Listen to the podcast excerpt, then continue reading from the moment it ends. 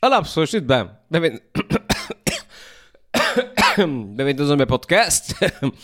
Eu sou o Helder, tenho lepra. Não, engasguei-me. Engasguei-me com a ansiedade de gravar um podcast. Fico tão feliz quando isso acontece. Gosto tanto de vir para esse quarto aqui em cima no meu sótão, onde estão 727% de umidade e, e, e 52 graus. Uh, uh, de, de, coisa. Tá, tá tão, é tão bom. Eu nem sequer estou a pingar pelas costas abaixo nem nada. Não, não, isto está, está muito agradável aqui. Uh, tudo bem, pessoas? Uh, desde o meu último podcast, está tudo bem? Está tudo bem, está tudo espetacular. Uh, coisas que eu fiz. Uh, coisas que eu fiz. Ah, quando acabei o podcast, é isso. Acabei o último podcast a dizer que ia participar na maratona literária e que depois dir-vos-ia como é que tinha corrido. Portanto, dir-vos-ei como é que correu porque, porque eu não sei conjugar o verbo dizer de, de mais forma nenhuma, por isso cá vai. Correu muito bem, foi muito giro, muito resumidamente, em menos de 30 segundos. Fui ao cemitério, escrevi o meu texto, fiquei bastante satisfeito com o texto. Uh, escrevi o texto, assim. Quem escreve sabe que é basicamente impossível escrever um texto uh, numa hora, né? Uh, portanto, quando fui para lá já fui com a ideia formulada, com, com, portanto, com a ideia basicamente fechada, com a premissa de, do texto já, já orientada, com, com é, passei a semana a pensar naquilo, fui basicamente lá executar a ideia. Porque não, não, não é numa hora que a gente consegue escrever um texto, é, é só, é só impossível.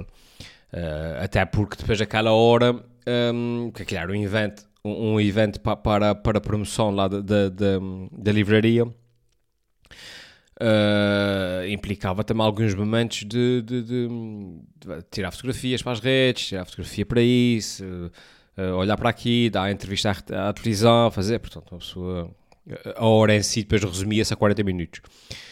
Uh, mas correu muito bem, o, o texto acho que fiquei bastante satisfeito, já o publiquei nas redes sociais, caso, caso o queiram ler. O, o Luís Filipe Borges é que fez a apresentação do livro, ele quando foi de meu texto até emocionou-se, o que me surpreendeu, mas deixou-me bastante satisfeito. E portanto, muito fixe, gostei bastante. Mais coisas. Tive uma semaninha de férias. Gostei muito das minhas férias. Um, depois as maiores férias vou tirar mais para a frente, mas tirei ali uma semaninha só mesmo para estar com a, com a família, o amor e tudo, e, e foi muito fixe. Uh, um, uma coisa curiosa, eu vou partilhar com vocês. Num dos momentos um, eu tive que explicar ao meu filho a, a diferença entre ser inteligente e ser esperto. Um, porque alguns eu estava a falar com outra pessoa e eu disse: Ah, ah não, ela é bastante esperto.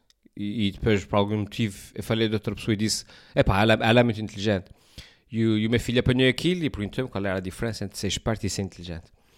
E é esta é a explicação que dei ele que, disse, e que até tomei, notas, tomei nota no meu telemóvel para depois uh, falar sobre isso aqui para ficar registado para a história uh, a diferença entre ser esperto e ser inteligente. E foi essa a analogia que eu, que, eu, que eu fiz para explicar.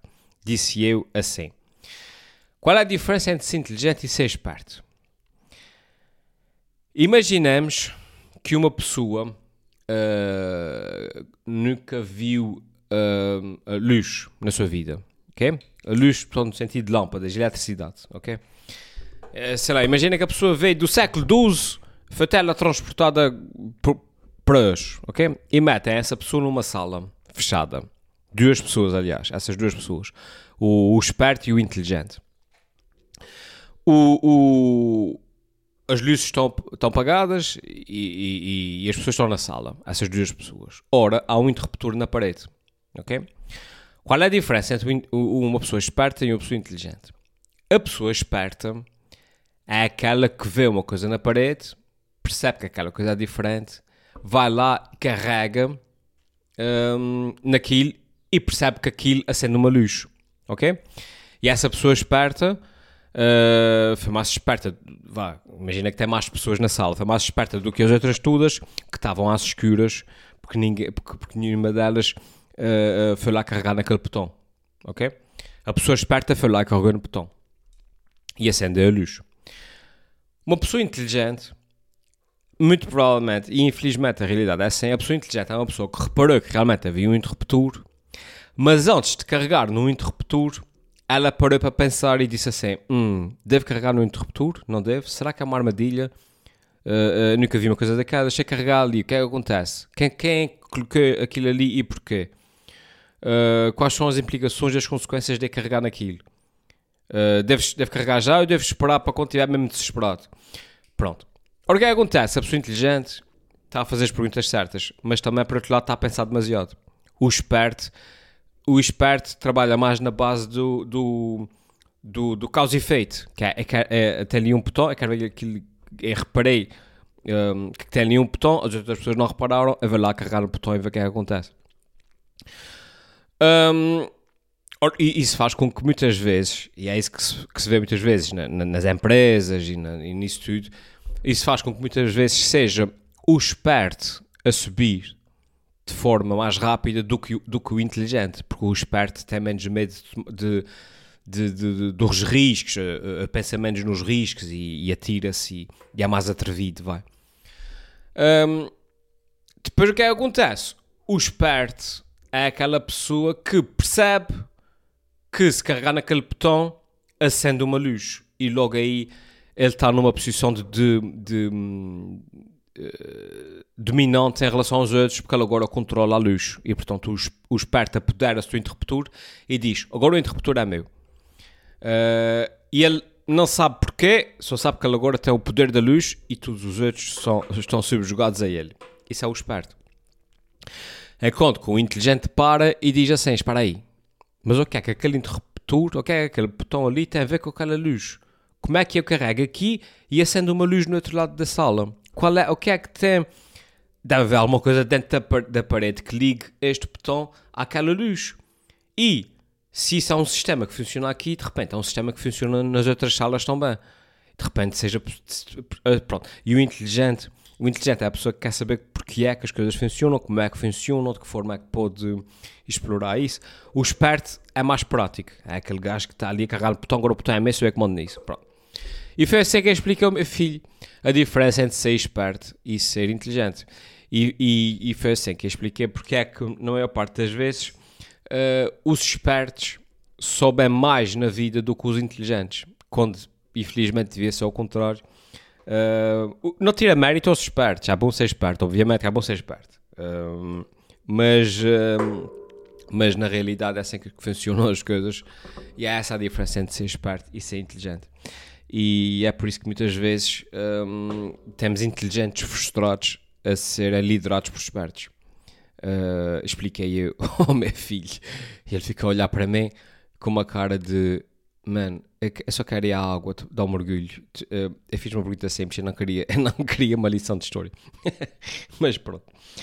Uh, mais coisas, pessoas. Entretanto, tenho viajado para caramba. Só, só a semana passada eu fui à terceira, ao Pique, a São Jorge. Uh, foi sempre a bombar, sempre a andar de um lado para o outro. Numa das viagens convidaram para ir no cockpit. Foi espetacular. Eu já tinha andado no cockpit do A320. Quando vim no Canadá, convidaram para vir no cockpit do do Airbus grande, foi espetacular.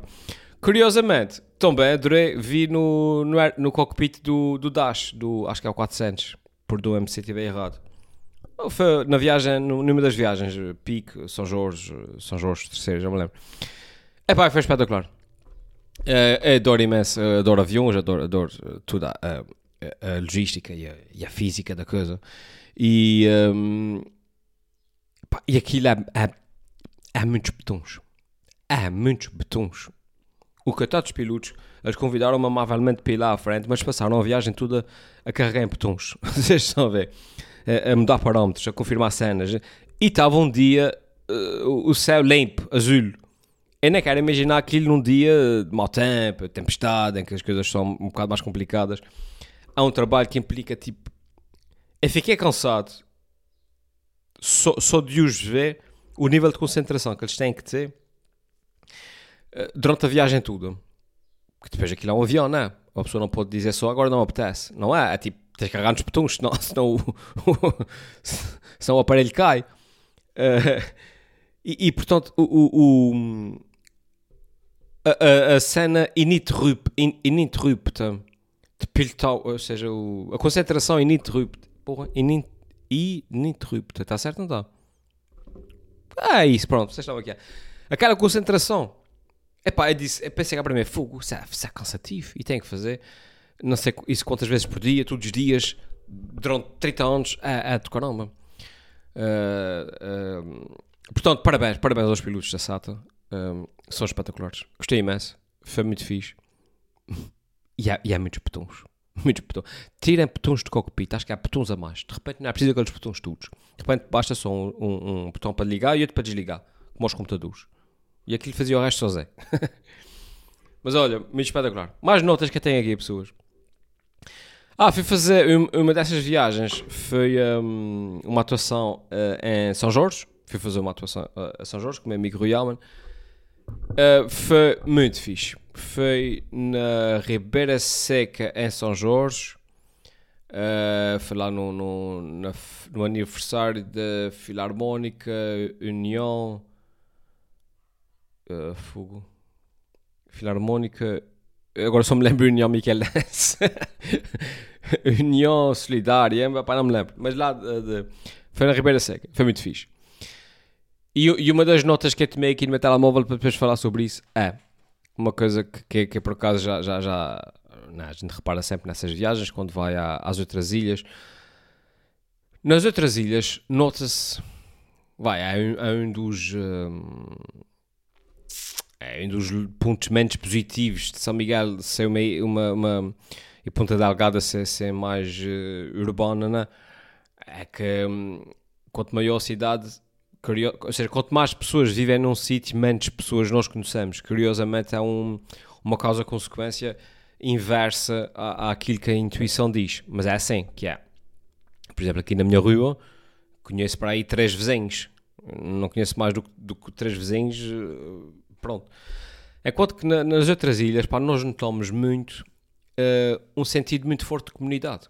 A gente estava lá, a gente fez a atuação, as pessoas riram-se, muito, a atuação correu bem, o público estava bem disposto. Uh, aconteceu algo que é, que é, muito raro acontecer, mas, mas que uh, aconteceu, que é as pessoas, a gente começa a atuação e as pessoas estão lá atrás, vocês estão a ver, e há ali um espaço enorme à frente. E a gente, claro, obviamente começa sempre a atuação a dizer venham para a frente, venham para a frente e tal, mas as pessoas nunca vêm. E como, como é óbvio, é comecei a atuação a dizer venham para a frente, venham para a frente, e as pessoas não vieram, obviamente. Mas curiosamente, ao longo da atuação, foram-se aproximando, aproximando instintivamente. Foram, tipo, foram, foram andando para a frente, andando para a frente. E, e, a partir de meio da atuação, as pessoas já estavam cá à frente, o que foi espetacular. Uh, isso para dizer. Ah, depois acabamos a atuação. E depois no fim, uh, lá o nosso amigo, o Zé Maria, a, a fazer a sua atuação, a cantar, a música, não sei como. Epá, e as pessoas estavam todas a dançar. E, e, e, tipo, novos, velhos, uns com os outros, malta, malta jovem, malta, malta mais velha, imigrantes, a gente estava lá a dançar, a fazer aquelas danças, hum, uh, tipo, coreografias e tal. E eu disse, olha que isto. Aquele sentido de comunidade, em que as pessoas estão ali todas numa festa, todas juntas. Um, mesmo cá em São Miguel, mesmo nos impérios e, e coisas, já não se vê, já não se vê isso. Eu lembro, eu lembro daquilo quando era pequeno. Lá em São Roque as pessoas juntavam-se assim. Mas mesmo agora, hoje em dia, já não se vê isso. Uh, cá. Uh, pronto, estás numa atividade, estás num desporto, estás num, num curso qualquer, uma coisa qualquer, em que te das com aquele núcleo de pessoas, com aquele. Um, uh, com aquelas pessoas que têm um interesse igual a ti, ou então não te das com as pessoas simplesmente porque são vizinhas ou simplesmente porque são uh, de, da mesma comunidade, não, não, é? É tipo, as pessoas cá, a gente, pronto, bom dia, boa tarde, tá bom, não sei o nome do meu vizinho de cima, não sei o nome do meu vizinho de lado, pronto. Pá, e lá as pessoas estavam todas a dançar e eu estava a observar aquilo com um encanto total, a pensar, pá, mas que fixe. Mas que hum, deve ser bom, sabe? Viver, viver assim, viver tipo ligados, uh, uh, aquela confiança uh, inerente que, que, as pessoas têm umas nas outras, todas a dançar, todas a divertirem-se. Acabei por mim embora às duas da manhã e as pessoas estavam lá na boa a dançar. Aquilo, aquilo, era para durar o resto da noite. E portanto gostei imenso, gostei imenso da minha viagem, da nossa viagem um, a São Jorge. Foi muito fixe. Uh, gostei imenso. As paisagens fantásticas, obviamente. Uh, fui ao pico, o pico, uh, fui e vem no mesmo dia, portanto, foi um trabalho. Mas só a, a paisagem do pico é sempre uh, incrível. Passei também pela terceira. Uh, vou para o pico outra vez para a semana que vem. Portanto, tem sido assim uns dias sempre a bombar de um lado para o outro. o, pessoal, ah, o pessoal aí, eu suponho eu que, que os voos para Lisboa, lá por causa das jornadas, estivessem cheios, uh, com saída de Ponta Delgada, havia pessoal a ir, grupos de escuteiros e coisas assim, estavam aí connosco de Ponta Delgada para São Jorge, suponho eu, para, para depois irem para o Pique, para apanharem o voo do Pique para Lisboa, para irem para as jornadas. E disse, pau, é preciso gostar muito de Papa, canto da volta. Mas pronto. Uh, suponho é que seja porque devia ser o único sítio a sair dos Açores onde ainda havia um, vagas nos aviões para, para Lisboa nessa altura. Do resto estava tudo cheio. Ah, por falar na, nas jornadas, estava eu em, em, São Jorge com o meu, com o meu amigo, com, com o Rui Alman.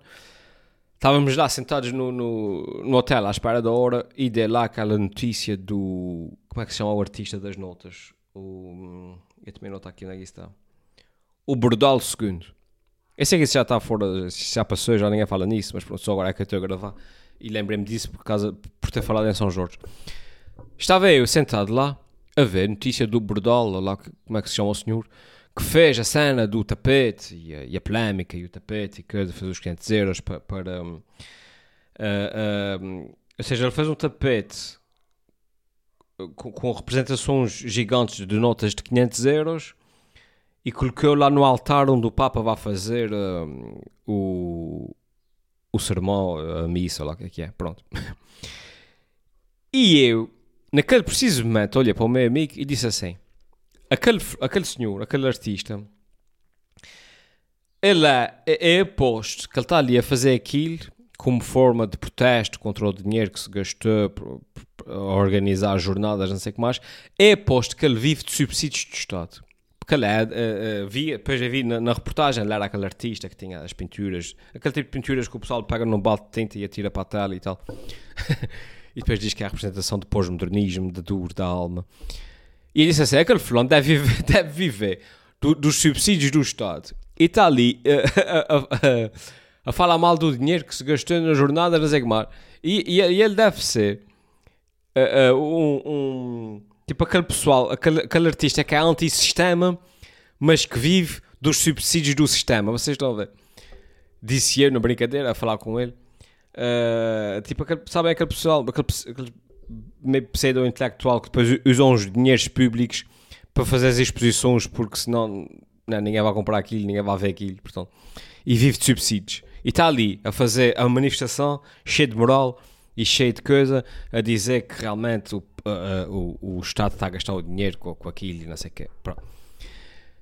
E não é que para aí, dois dias depois, o meu amigo manda-me um link de uma notícia a dizer precisamente que uh, o Flon, o artista, tinha recebido tipo 700 mil euros, uma coisa assim, de ajustes diretos uh, para fazer uh, esculturas para a Câmara daqui, um quadro para não sei para onde, 700 mil, para aí 700 mil euros, logo é que foi, de, de, de subsídios e de, de ajustes diretos e não sei o quê. E eu só pensei assim, pois é, mas isso é óbvio. Havia, havia o senhor, havia a pinta dele. Que ele até, pode, até de repente é uma pessoa, uma pessoa espetacular, até, até de repente a gente dava bons amigos, eu não sei, não o conheço pessoalmente. Mas era, era tipo óbvio. Eu olhei para ele e disse assim: aquele senhor deve viver de subsídios de Estado e está ali a fazer uma, uma cena uh, tipo da manifestação. Ah pá, não pode. As pessoas têm. As pessoas têm. Às vezes as pessoas não têm espelhos. Isso é uma coisa que agora há um político acusado de. Isso é uma coisa que haver um político agora acusado de, de, de desviar, desviar dinheiro. E o José Sócrates vá dar uma entrevista a, a, dizer que está indignado com aquilo e que, e que há uma pouca vergonha e que, isso, e que não se devia aceitar essas coisas em Portugal. É pá, amigo, de repente outra pessoa qualquer podia dizer isso, mas tu, não, a gente sabe, a gente, a gente, a gente lê jornais, a gente sabe, não. E foi, e foi essa a sensação que, que teve imediatamente. E eu estava ali a ver, a ver aquilo e estava a pensar, mas porquê é que os jornalistas não perguntam? Tipo, é, é óbvio. Tipo, tu olhas para o senhor, olhas para a pinta do senhor, olhas para os quadros, que, para a arte dele que está atrás. Tu dizes assim, aquele senhor vive, tu precisas de Estado. E o jornalista perguntava, mas o senhor está indignado. É que repara, é, é concordo com a premissa do que ele disse. É? A, a, a, premissa do, do, do, do, do Estado apoiar um, um, um evento religioso etc e tal, não, venham cá com a história de que há um investimento, porque o retorno, não sei o que, epá, não, não. Um, mas é, mas é, é um bocado que eu que é, se, o José Sócrates, se, o José Sócrates vier dizer que é errado um político desviar dinheiro a aceitar subornos, eu concordo com a premissa da coisa. Agora, de repente, não, não. Agora, dito por ele, é que, é que uma pessoa fica tipo, ah, não sei, de repente, de repente devias comprar um espelho, digo eu. e, depois, e depois é a forma como esses artistas são sempre muito corajosos quando o alvo é fácil. Eu estava a dizer ao meu colega, porque é que ele não vai fazer um, um tapete e mete à frente de uma mesquita? Para, para, para, para, para, se manifestar contra o abuso das mulheres no Afeganistão, algo assim. Não, é na igreja porque é um alvo fácil, não. Mas pronto. Um, enfim, isso foi só um, um parênteses, porque agora lembrei-me do, de São Jorge e não sei o quê. Pronto. Uh, mais coisas, pessoas, é isso. Uh, o, o Penique. Recebi uma mensagem a dizer o Penique. Uh, já perdi as notas, nem. Pronto, mas oh, 22 minutos, ah caramba, falando, já, já falei para caramba, está na hora de acabar. É isso, agora vou trabalhar um bocadinho. Ah, tive a fazer gravações, teve uh, do, do, do Novo Coisas, agora está a fluir, finalmente está a fluir. Já tenho mais um texto pronto para ir gravar. Um, e conto em breve ter novos episódios. Estou a pensar também como uma forma de fazer-lhe um, um, um, um, um, não um teaser, como é que se chama aquilo? Uh, quando a gente quer uh, despertar a curiosidade das pessoas, agora falta uma palavra. Tipo, ir buscar, em vez de publicar os antigos uh, nove coisas que não sabes sobre os episódios inteiros, é fazer tipo curiosidade por curiosidade, fazer pequenos vídeos de 2, 3 minutos com cada curiosidade. É capaz de ficar engraçado, para, assim, para, para consumo rápido, sabem? Uh, e é isso, pessoas. Olha, fiquem bem. Até ao próximo podcast. Uh, deixem a vossa opinião nos comentários sobre, sobre os assuntos uh, que foram falados hoje. Gosto sempre de saber a vossa opinião. E, uh, e deixem nos comentários também outros assuntos sobre os quais que, querem que eu fale. perguntas, dúvidas sobre a vossa vida amorosa, dúvidas sobre como investir o vosso dinheiro. É, é de com tudo. Ajudo com tudo. pronto, de repente a parte do dinheiro é melhor não aceitarem grandes conselhos mesmo. Mas o amor, o amor é comigo. Vá, à próxima, pessoas. Quer ver só uh, agora uh, beber água para recuperar os 12 litros de água que eu perdi através dos poros dos meus sovacos. E com esta bonita imagem, despeço-me. Até para a semana. Tchau.